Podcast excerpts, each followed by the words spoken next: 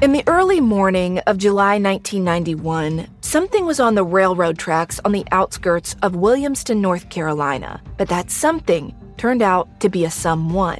Why was he there? I'm investigative journalist Delia D'Ambra, and over the past year, my investigation for the latest season of my show Counterclock has plunged me into the details of a mystery so big and so bizarre that it feels like fiction, but it's not. It's reality.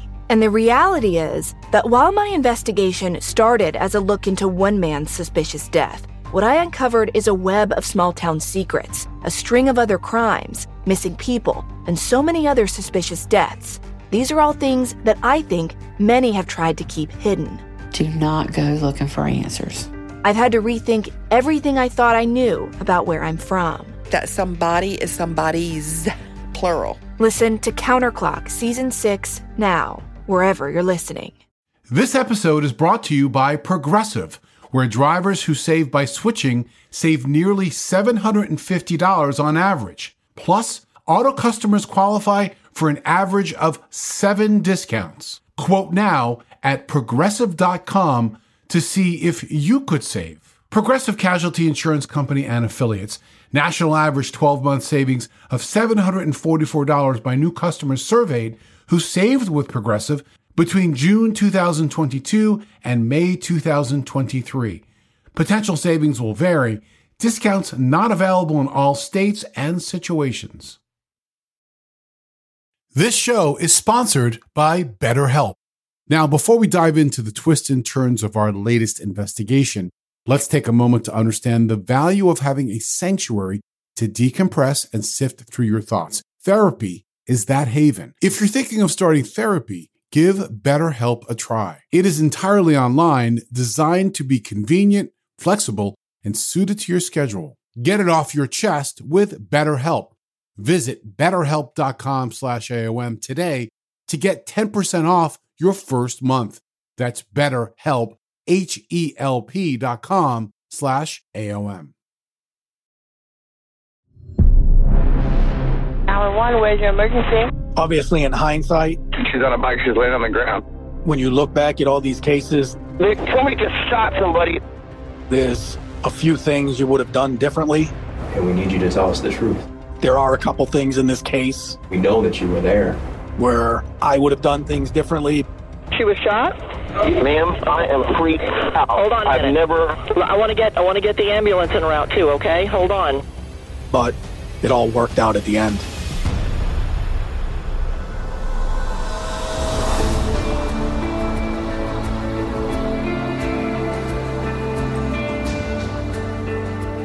I'm Scott Weinberger, investigative journalist and former deputy sheriff. I'm Anna-Sigga Nikolazzi, former New York City homicide prosecutor and host of Investigation Discovery's True Conviction.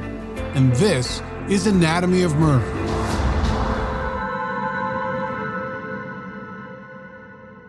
In researching today's story, there were the multiple headlines that you would expect in a high profile case. And they had all the details that you're used to seeing as you look at the front page on the news. But one of the things I really appreciate about our podcast is that we are able to go deeper and talk about the things that really go on under the surface in all these crimes. And it's thanks to Scott's contacts down in Florida that we are able to bring you today's story. Today, we're featuring a case from the West Palm Beach Police Department, an agency I covered extensively when I left law enforcement and began my career as a TV reporter at the ABC station in West Palm. I can tell you this it is one of the premier police agencies in the country. So, today's case is a great example on how teamwork clears cases. A team led by the man you're about to meet. I'm Sergeant Dennis Hardiman. I'm with the West Palm Beach Police Department. So, West Palm Beach is just about an hour north of Fort Lauderdale. It is a city which sits between an intercoastal and the ocean. Lots of people know West Palm because right over the bridge is the island of Palm Beach. And people may be familiar with the fact that Mar a Lago is there, and that's constantly in the news these days. But West Palm is a progressive city. Its primary income is tourists. We have Sunfest in the summertime. We obviously have spring training baseball here. So we do have an influx in February, March when spring training is here. But the case we're talking about today didn't happen during the peaks of spring or summer, but just days before Christmas. On December 22nd, 2012, shots rang out in an affluent part of the city. It was approximately 1 p.m., and our dispatch operations received a frantic 911 call from a male. 911, where is your Ma'am, somebody just shot somebody on on uh, Olive and uh, oh my God, Rustling or Ryland Drive. The person that shot, I don't know. He's just he's on the ground. He's dead. He's dead. The guy shot him in the head. He shot him like four or five times. It was the guy on a bike, and the kid, the guy was like younger. Other calls started to come into the 911 center reporting the same murder. We drove by, there's a guy on a bicycle who was laying out. He looks like he got shot, and we heard gunshots. 911, where's your emergency? We're at South Olive and Edmore, and there's a lady that had fallen on her bike, I guess. We had first five gunshots came around the corner, and the guy's laid out with bicycles stolen and everything. He's laying there, not moving. And did you see who was shooting? No, we just heard the shots turn the corner, and the guy was laying there. You can hear the frenzy in the caller's voice, and while they're trying to be as specific as possible, it is that panic that almost gets in the way of accuracy. Because remember, here they first reported that it was a black man that had been shot, but ultimately we learned that the victim was a woman. She's black. Black female, she was on a bike? She's on a bike. She's laying on the ground. Talk to me for a second here, okay? The person that was shot, how's he doing right now? He's dead, man. I'm telling you, I'm not going near him. He's dead. He's dead, or he, she, it's dead. He shot him in the head, man. I am so freaked out. I've never seen anything I, like that. I completely understand. Now, the clock really is ticking here, and it's not just because law enforcement is responding to a homicide, but it's because the witnesses spotted the gunmen fleeing. I was just walking my dog on Olive about about 25 minutes or 30 minutes ago, and I thought I thought I heard like four shots, and it could have been gunshots, but I wasn't sure then. Okay. I saw I did saw see someone running, you know, on Olive, and they turned on Edmore. Okay, is the person that did it still there? God, no, he ran. He just killed this guy. He was able to provide the responding officers and also dispatch the description Guy with a brown jacket. He had a beard. black male, 20 to 40 years old, wearing dark pants. He had on a like a shiny mid-thigh brown leather jacket. Uh, he had a beard, a few days growth. I believe he had some type of stocking type hat on the top of his head. The 911 operator's job is to get critical information from this eyewitness and translate that into action. Dispatch officers, who even before arriving on scene can direct other officers to establish a perimeter and flood the area.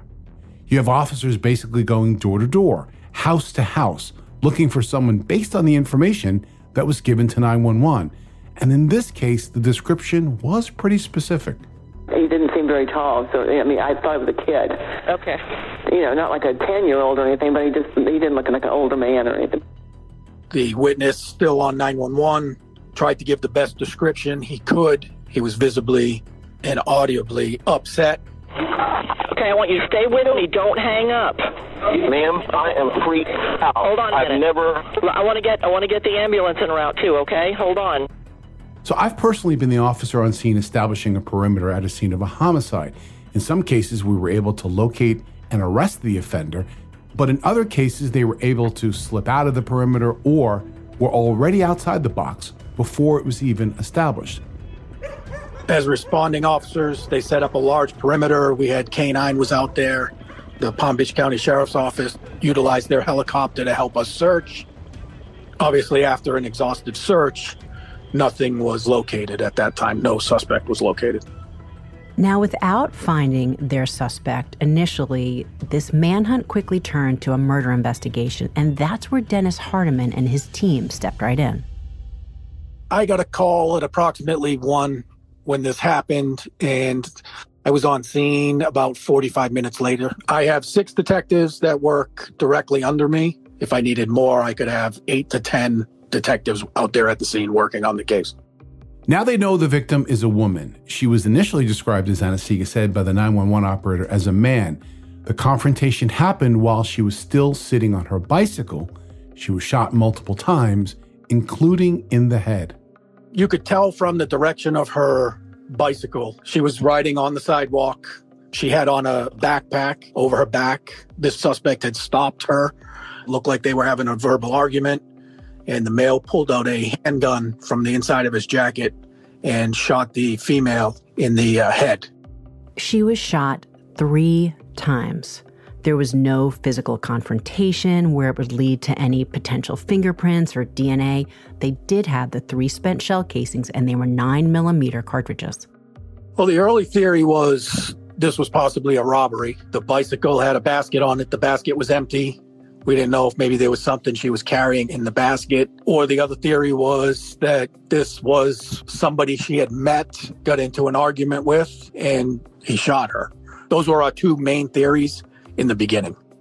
In a neighborhood like this, such a heavy residential area, getting out on foot is the best method in the search for leads. Investigators began knocking on doors, talking to neighbors. It could be something as simple as a vehicle that just didn't look like it belonged on that street. We came up with a plan to where we would assign certain detectives certain streets, looking and trying to see any video evidence that we could collect. And this is 2012, not 2023. But there could be homes on the block where surveillance systems were in place. And in 2012, we didn't have all the city cameras. We didn't have the license plate readers coming in and going out of the city. None of that technology was around back then. It wasn't like all these houses had video surveillance uh, systems set up. Now it's commonplace to have your neighbor, if you don't have it yourself, have a ring doorbell or spotlight monitors around their home. Back then, you had to ask if, and you were lucky if someone had one. We might get a video on one street. The next street, there's no video. The next street, there might be two videos. We kind of struck out on the whole gathering video evidence to look at and try and see if we see somebody running or somebody that fits this description. But then at a home not far from the scene of the murder, a resident found something lying in their driveway that took this investigation on its first turn. There was a resident a few blocks south that came up to us and said, Hey, I found this driver's license. Obviously, we took that, we started running with that. The driver's license was for a, a male out of Arkansas. Just think about that. It's not like you have just a description or you get a partial plate if you see someone driving away in their car. I mean, here you had a photograph of who may very well be your suspect slash attacker, which has their name, their address, basically exactly someplace where you just might be able to find them. So I was thinking, you know, was this a deadly, sloppy mistake by the killer or just an incredible coincidence? Investigators would need to find out. The woman on the bike, our now homicide victim, well, she was carrying a backpack, so at least it was easy for investigators to identify her. And her name was Amaria Grant. Amaria was a 41 year old woman from Jamaica who had worked as a live in nanny for the Farino family for seven years. Their house to the murder scene was maybe three, three or four blocks. And that family, the Farino family, had become Amaria's family because she not only worked with them, she cared for their children, she lived in their home, and that familial bond grew tight and strong over the years. And it was evidenced by how devastated the Farinos clearly were from the moment they were notified there at the scene. I spoke to them that day. They were so distraught, where you're trying to explain something, but you can't because you're crying and just so upset where you're kind of like stuttering talking to actually be there and to see her laying there on the sidewalk deceased there were so many emotions at the scene at that time as in every homicide investigation, interviews begin with the people closest to the victim. And in this case, the Farino family would be questioned, and a lot of that would be centered around who the nanny may have been in contact with, any relationships, former husbands, boyfriends that may have been looking to hurt her. But investigators basically came back with nothing. And it wasn't because the Farinos weren't able to give information. Of course, they had plenty about Amaria. But it didn't give the investigators anyone that may have been looking to hurt her. You know, they told us about the church going. She would ride her bike listening to music. She wouldn't wear headphones when she went bike riding, listening to music. She would just usually have her phone out whether it be in the basket or in her pocket, just kind of playing the music over the speaker as she would ride. She never had mentioned to the family about a boyfriend. This homicide happened at 1 p.m.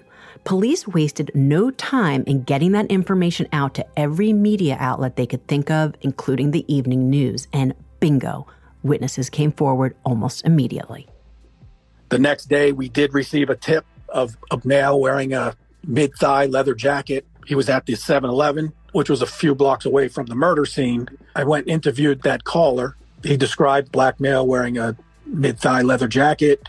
He said he threw away a hot dog container in a waste disposal basket in the park right out in front of his building. So we went, we photographed it, reviewed the CCTV, the video surveillance at the 7 Eleven. About an hour after the murder, there is a black male with a black leather jacket, shorts. If this turns out to be the shooter, just think about it for a moment how callous it would be to commit a murder like that and then head over to your local store for a hot dog. Just process that for a moment. But this guy was bald. And at least on his face, this really doesn't click because the guy with the hot dog, he was described as bald. But remember, the witnesses that called into 911 said that the man who shot Amaria was wearing a stocking cap and it was looked kind of fluffy as if he had hair. So the two aren't really computing, or was it just the callers were mistaken in what they saw? He was having a hard time trying to remember details right there, even when he's calling 911 and this is actually happening. The guy was like younger. Um, he had a brown like leather jacket, kind of like a black, like maybe a. Stay uh, with, hold on, uh, stay with me. I'm going to get the call in. Ma'am, I am freaked out. Hold on a I've minute. never. We kind of had to look for a general, may not be a brown leather jacket, it could be a black one. Maybe it's not a stocking cap, maybe it's just a, a short little puffy afro. We didn't rule anything out at that time. Investigators were able to locate the man seen at the 7 Eleven. He was deemed the hot dog guy, and as it turns out, the clothing description did not match, nor did anything else, and he was quickly ruled out. Now, remember, police did have the Arkansas license that the local resident found. We started doing background on him and found out we had just arrested him for going door to door trying to sell magazines without a license. But when they finally located him one day after the homicide, they realized not only did he not match the description, but he had a very good alibi for the day of the crime. And eventually he was ruled out as a suspect in this case. Although they were looking at multiple avenues, the police weren't getting very far. The witnesses they had were iffy. Video surveillance, eh, you could almost hear the buzzer going off. Hot dog guy from the store, eh, again, no love interest, no obvious grudges, no forensics, no fingerprints, DNA, nada. They are striking out again and again.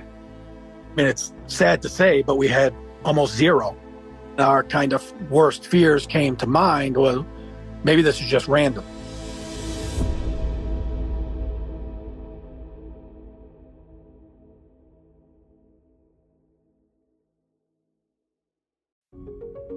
The evidence keeps pouring in, and at this point, the facts are undeniable. It's an open and shut case.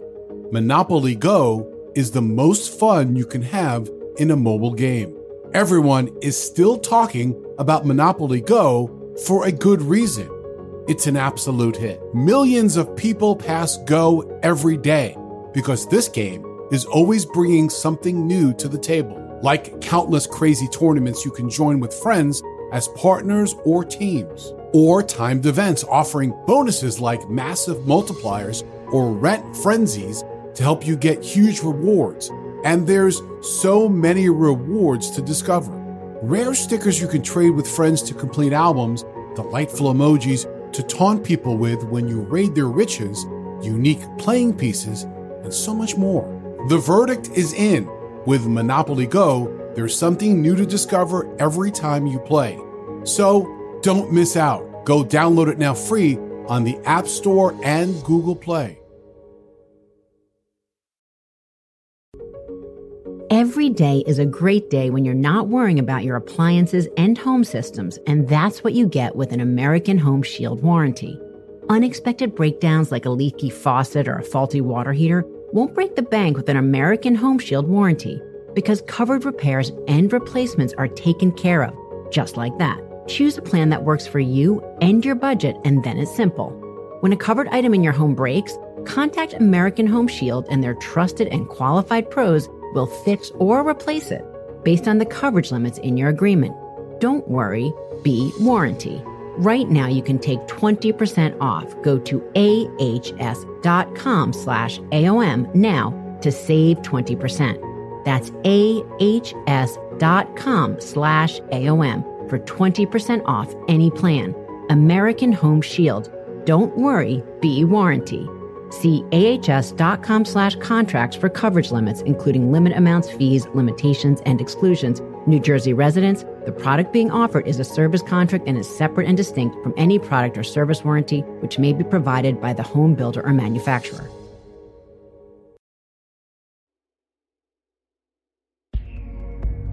The lack of leads started to take on a whole new meaning. Was this a killer in wait, getting ready to strike again? The public was on edge, and the question for investigators was this just a random crime? And I could tell you, those are the most difficult cases to solve. You know, look, I'm sure this feeds into our biases and our backgrounds, what we normally see. But when I first heard about this, I was like, oh, okay, maybe she had an issue with a former love interest because unfortunately we know how often these cases end up in a domestic violence type scenario or a issue with someone that she had worked with or something but then to hear that this may very likely be random i mean that could be anyone's street anywhere and i don't care if you're in west palm or wichita the community must have been absolutely on edge at the idea of this being a random attack at that point we said well we need to get the witness with a detective from the Palm Beach County Sheriff's Office who's a forensic sketch artist. A decision was made to generate a composite sketch, hoping that someone may recognize it. Remember, we did have several eyewitnesses, so this could be the best opportunity. Now, I'm taking a look at the sketch right now, and it is a side profile of the suspect. He's wearing a dark knit cap, he's got a scruffy beard, and it's a side profile which doesn't give you a great sense of his eyes, which I normally look for in a sketch. But investigators had hoped that by putting it out, it could generate the leads they needed, the break they needed. You know, Scott, when looking at it, I actually think this is one of the better ones that I have seen of a profile. I mean, you can even see the curvature of the nose, the the pointedness of a chin. And again, it's just a sketch at this point. We don't know if this is going to be accurate or completely far off but they certainly got a lot of detail from whoever was giving them the information.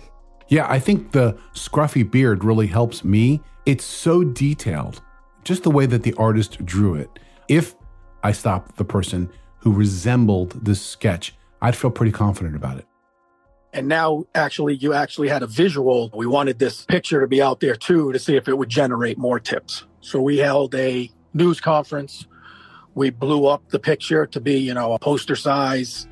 We had a reward, $10,000. And then we made flyers. We sent detectives to every street, to every house, to every business, and we asked the media to come with us. As we've seen before in multiple cases we've covered before, I'm thinking right now of the one of, you might remember, John Doe duffel bag. It's usually a completely separate incident that sometimes leads to the arrest of the killer. But rather than looking forward at when he might strike again, detectives are looking backwards. Maybe he has already done something like this before. We started going through all the police reports in that area for the past six months. Started looking at patterns and started pulling all the field interviews that the officers had done that fits that description and try to see if there was something we could find to try and narrow down who the suspect could be.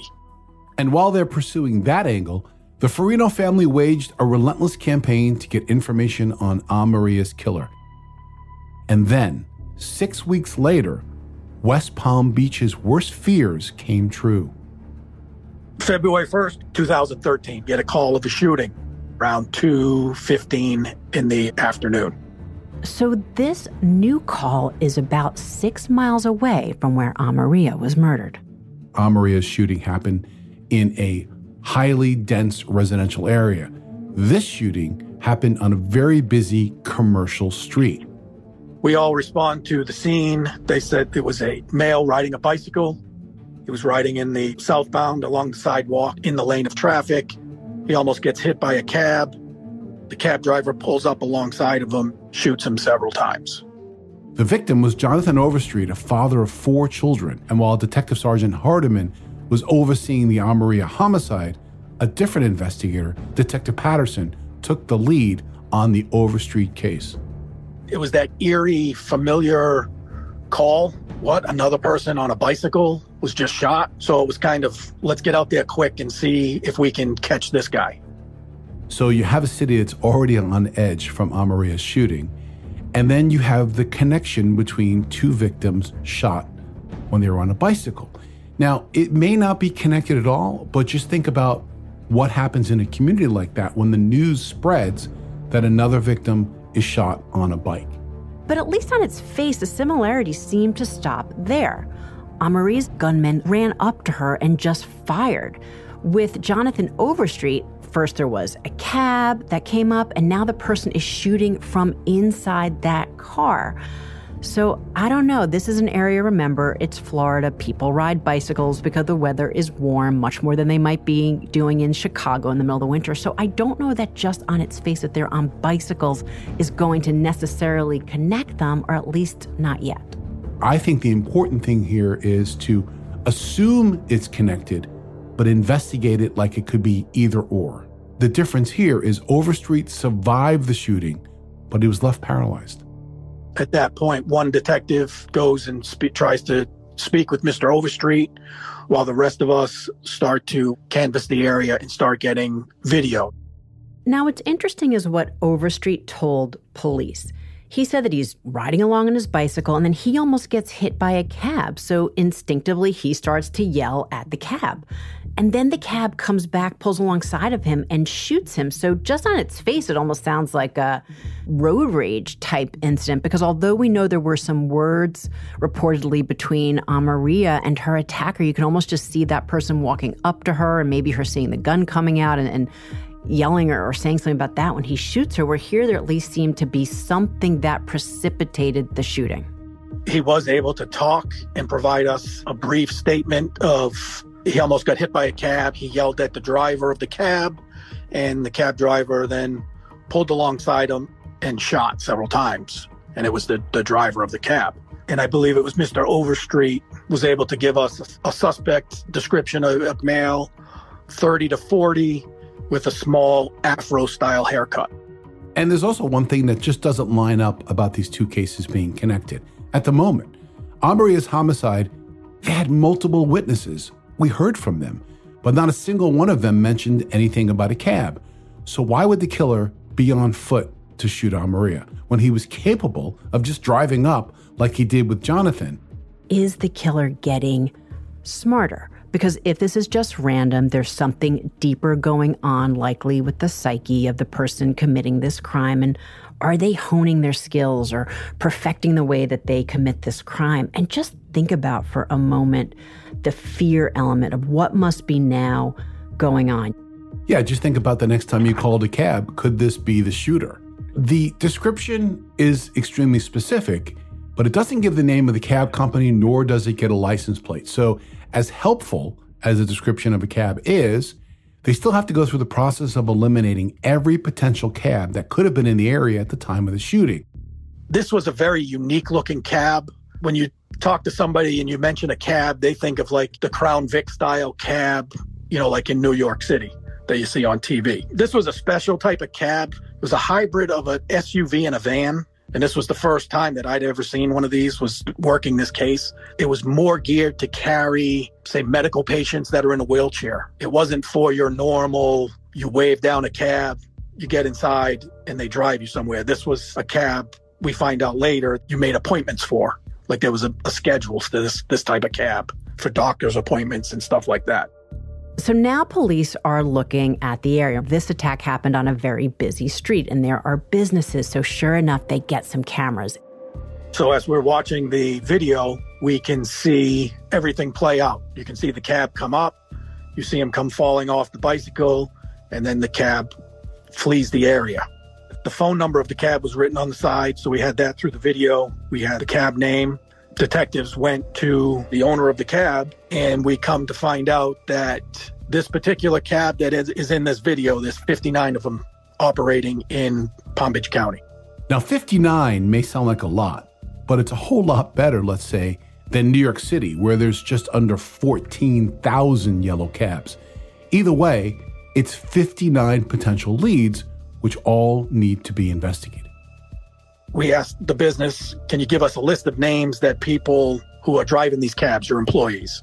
And they supply us with 25 names of employees.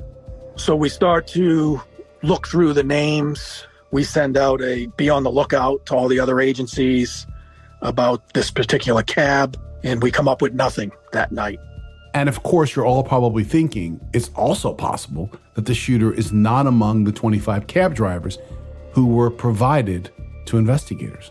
So, is it someone that's now borrowing someone else's cab potentially or, or even stealing it to commit the crime? You know, the, the possibilities, you really, your head can start to spin. Yeah, which makes it even more important to find those 25, interview them, and get a determination of were they working? Were they responding to cab requests in that area? And then, three days later, the shooter strikes again. Or at least it seemed. The cab company owner saying, Hey, one of my drivers just showed up with a bullet hole in the cab, and he said he was shot at. While they were completing a fare, a black pickup truck pulled up alongside and shot into his cab. So, this is the first we're hearing about a black pickup truck. Perhaps it's completely unrelated to Amaria's case. It's still somehow connected to a cab, and it's still something that Dennis Hardiman really needed to focus on. The victim in this case was 31 year old cab driver Rupert Hardy, but he was not struck by gunfire. We ended up sending detectives out there to try and look at this cab and see who the driver was and to see what the detective would see when they looked at this bullet hole inside this cab. Crime scene technicians would go through the cab to see if they could extract a projectile, a piece of forensic evidence that could tie all of these cases together. And as crime scene technicians are processing the exterior and interior of Rupert's cab, they find something very interesting. It was true that the cab did suffer damage from a bullet, but there's more. So I was still at the police department. Another detective called me back and said, Hey, looking at this cab, you can see in the passenger side door, there's a dimple on the outside of the car. The bullet hole is actually on the inside of the car, of the window frame. The trajectory of this round is from inside, not from outside in.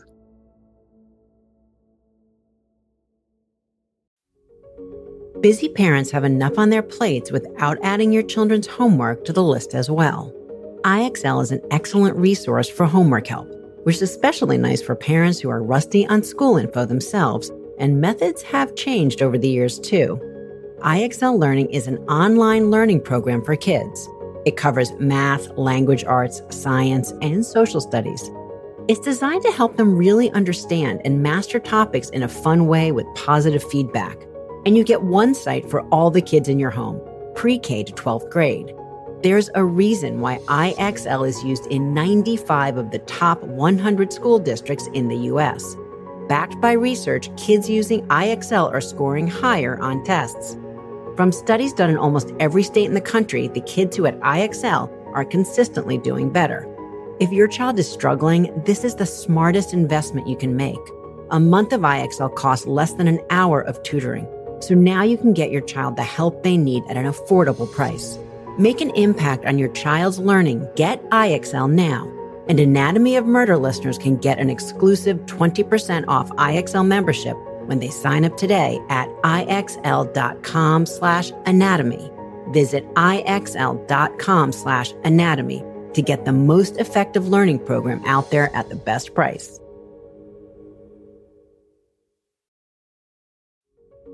This episode is brought to you by Philo. Do you love TV? Do you love saving money? Then Philo may be your solution. Philo has shows, movies, and live TV for just $25 a month. You can even try it for free with their seven day free trial. No contracts, no commitments, no hassles, just a better way to watch TV. Philo has an unlimited DVR for one year. Save all your favorite shows so you can watch on your own schedule. Philo allows for multiple profiles and multiple streams, meaning everyone in the house can have their own saved shows and up to three simultaneous streams. Never fight over who gets to pick what to watch. If you can't get enough TV, then there's no better way to watch. Philo has more than 70 channels like ID, Lifetime, and MTV. With Philo, you can start watching in seconds for less money and less hassle. Try it yourself with their seven day free trial. Sign up today at philo.tv slash AOM. That's P H I L O dot TV slash AOM.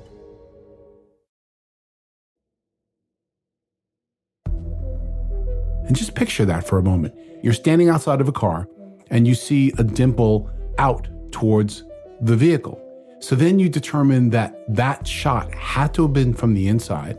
You know, Scott, I hear you're a boy. It is nothing that they would have expected, at least when they started to investigate this latest shooting case. Absolutely. This guy has, as I would say, some splaining to do.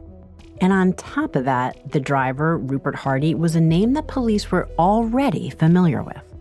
The cab driver's name is Rupert Hardy, and that was one of the 25 names that was given to us on February 1st, 2013, when Mr. Overstreet was shot. It's connecting the dots in a really solid way. Getting Rupert Hardy in a room to talk would be the obvious next step. Was he working that night?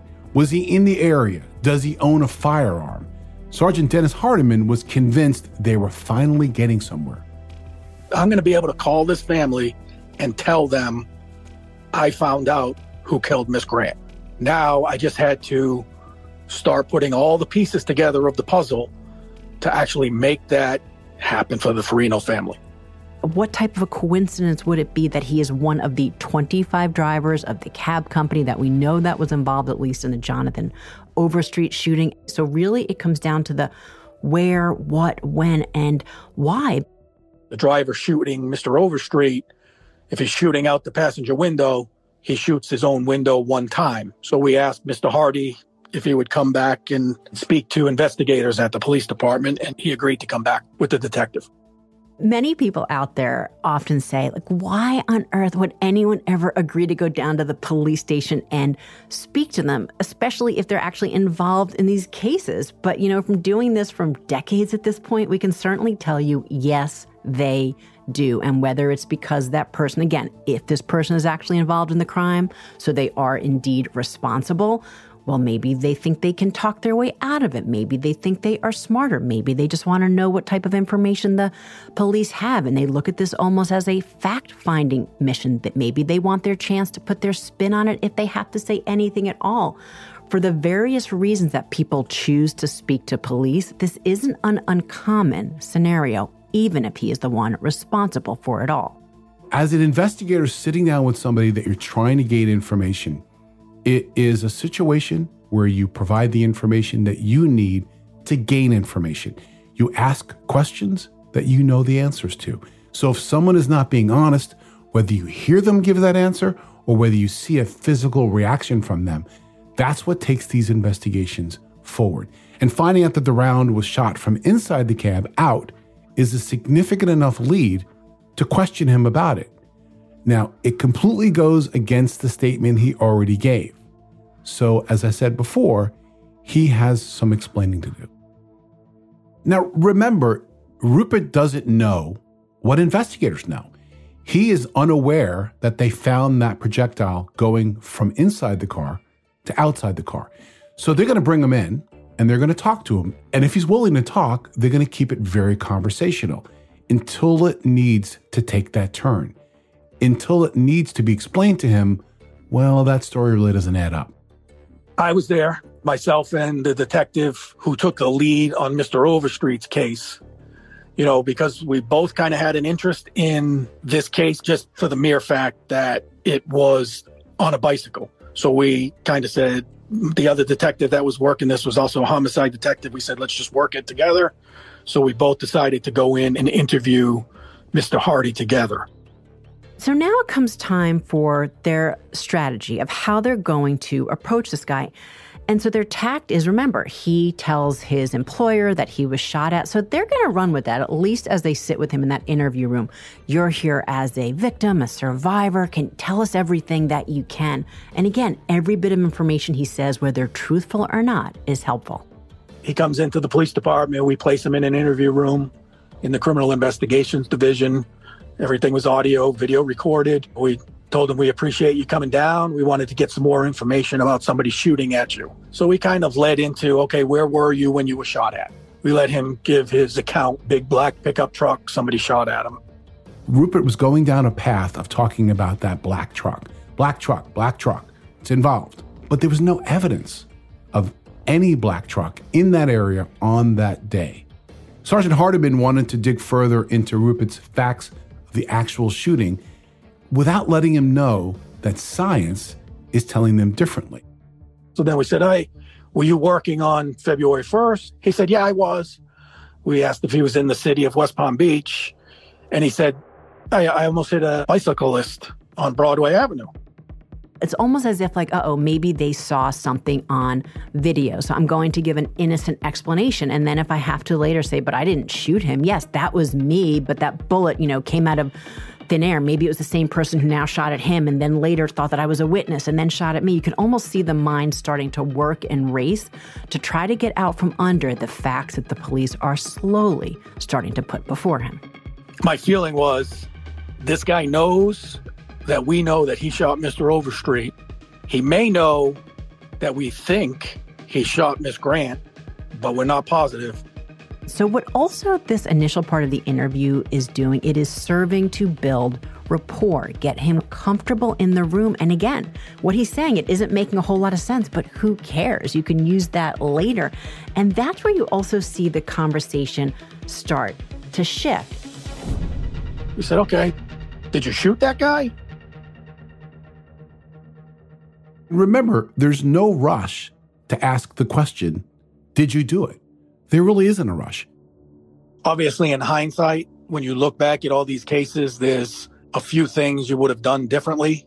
And there are a couple things in this case where I would have done things differently. In fact, the more information, the more you get your subject to talk, the better for the investigation. There is definite time to ask that all important, did you do it question. He denied any involvement in the shooting. We had him here for maybe about an hour or so, talking with him, ask him a few more questions, and then come back to him shooting Mr. Overstreet. But ultimately, he denied any involvement and he stuck to his story that a black pickup truck shot at him. And here the interview really takes a different turn. So Detective Patterson's talking to him a little bit more in the interview room, and I leave, and I'm standing at my desk, and Mr. Hardy comes out of the interview room. And what Dennis sees next, he describes in a way that must have shocked him to his core. And it's at that point, as I'm standing at my desk, I get the profile view of Mr. Hardy. So I see him from the side. And at my desk, I still had from Miss Grant's homicide the three foot by four foot poster. And the sketch was a profile sketch. I looked at him, I looked at the sketch, and I kind of got that punch in the gut like that's the guy. And we're letting him walk out the door. On the next Anatomy of Murder. We're, we're trying to trying to find out what happened. This guy is going to flee the country or he is going to go somewhere we're never going to find him. And we need you to tell us the truth. Okay, we, we know there's more to it that happened. We know we know that you were there.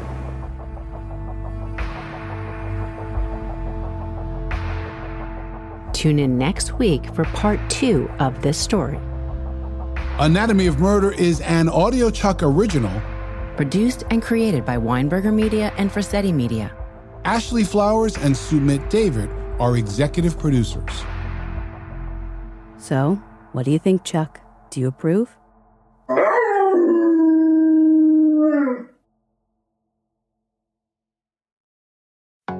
It's okay if you aren't ready for kids right now. It's okay if you don't want to be a mom now or even ever. It's nobody's decision but yours. But do you know what's not okay? Not knowing how effective your birth control is. Talk to your doctor about effective birth control options so you can make an informed decision. Tap to learn more. On this episode of Plant Killers, we'll explore one nation's most notorious fruit and vegetable killer, bad dirt. What makes bad dirt so bad? The answer? The ingredients. But fear not, true crime enthusiasts. This story has a happy ending. New Miracle-Gro organic raised bed and garden soil. It's made with quality organic ingredients from upcycled green waste like compost and aged bark. Unlike the other guys who can't say the same. Looks like bad dirt's murdering days are over. Thanks to Miracle-Gro. Join us next time on Plant Killers.